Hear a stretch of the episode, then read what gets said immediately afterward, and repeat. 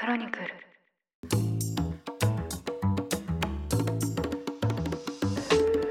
おはようございます。2023年11月1日水曜日、ニュースコネクト、あなたと経済をつなぐ5分間、パーソナリティの野上秀文です。この番組では1日1つ5分間で世界のメガトレンドがわかるニュースを解説していきます。朝の支度や散歩、通勤、家事の時間などにお聞きいただけると嬉しいです。11月になり、随分寒くなりました。今月は私の誕生月でもあるんですが、人生で初めて海外旅行に行ったのはと振り返りました。ベトナムでのスタディツアーだったんですが、今でも鮮明に覚えているのがベトナム戦争の時に掘られた地下トンネルでの体験です。通称ベトコンが掘った地下トンネルが今も残っていまして、体一つ分しか通れないわずかな隙間を四つん這いや腹ばいになって進んで、全く別の地上エリアに出るという貴重な経験をしました。あまりの狭さに途中心の中で悲鳴を上げていたんですが、広大な地下のトンネルと徹底的なゲリラ戦によってアメリカ軍は翻弄されて、最終的に撤退を決めました。最近はドローンを使った攻撃や対空の防衛システムが話題ですが、パレスチナでも地下への注目が高まっています。最新ニュースをお届けしましょう。パレスチナでイスラム組織ハマスとの軍事衝突を続けるイスラエル軍は、ガザ地区の地上での軍事行動を拡大させています。空爆も続け、ガザで殺害された子どもは3週間で3000人を超えました。こうして犠牲者が増える中、イスラエルのネタニヤフ首相は停戦に合意することはないと会見で語りました。首相が語った戦闘の第2段階、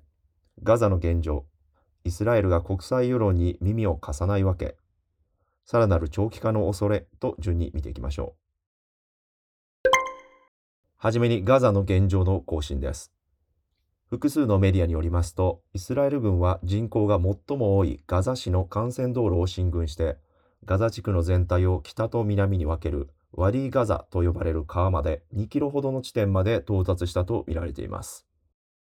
一方、空爆は避難先とされたガザ南部でも続けられており、WHO によりますと、医療施設も攻撃先となって、医療従事者を含む500人近くが犠牲となりました。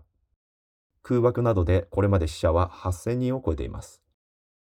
人道支援の物資はガザ南部のエジプトから搬入されていますが、十分ではなく、国連の倉庫などで小麦粉を奪い合うこともあり、秩序の崩壊が指摘されています。国連総会では人道目的での休戦などを求める決議が採択され、世界各地で停戦を求めるデモも起きています。ただ、イスラエルは耳を貸しません。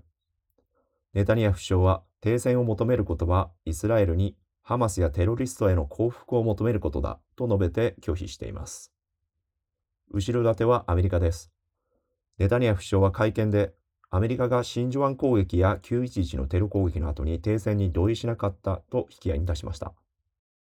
国連の動きを見ても、アメリカの国連大使は、イスラエルは自国を守る権利はあるが、国際人道法を遵守しなければならないと歯切れが悪いです。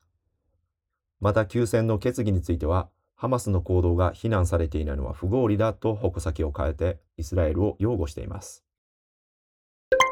続く軍事衝突ですが、さらなる長期化が避けられない見通しです。ガザ地区で殺害された子どもの数は3週間で3000人を超えましたが、国際 NGO のセーブ・ザ・チルドレンによりますと、これは過去4年間に世界の紛争で命を落とした子どもの年間の総数を上回っているとのことです。ネタニヤフ首相は、こうしたパレスチナ人の犠牲について、死ななければならない民間人は一人もいないとする一方で、民間人を人間の盾にしているハマスに責任があると訴えています。そんな中、争いが長期化を招く背景として、最近盛んに指摘されているのが、ハマスがガザ地区内に張り巡らした地下トンネルの存在です。報道や専門家によりますと、ハマスは全長480キロ、深いところでは地下40メートルものトンネルを張り巡らして応戦の拠点を設けているとされます。イスラエル軍はアメリカから提供された爆弾で地下施設を破壊しているとされますが、効果は限定的と指摘されています。今は事実上ガザを兵糧攻めにしているような状況ですが、今後ハマスが人間の盾を使う恐れがあるほか、市民に偽装した戦闘員も紛れているとみられ、民間人の被害が増えれば国際世論がさらに強まるでしょう。冒頭に紹介しましたベトナム戦争の地下道と今回のパレスチナの軍事衝突の話は比較はできませんが、ネタニヤフ氏自身が語るように長く厳しいものになると予想されます。ニュースコネクト、お相手は野上秀美でした。番組の感想はカタカナでハッシュタグニュースコネクトとつけて X 旧 Twitter に投稿してください。もしこの番組を気に入っていただけましたらぜひフォローいただけると嬉しいです。それでは良い一日をお過ごしください。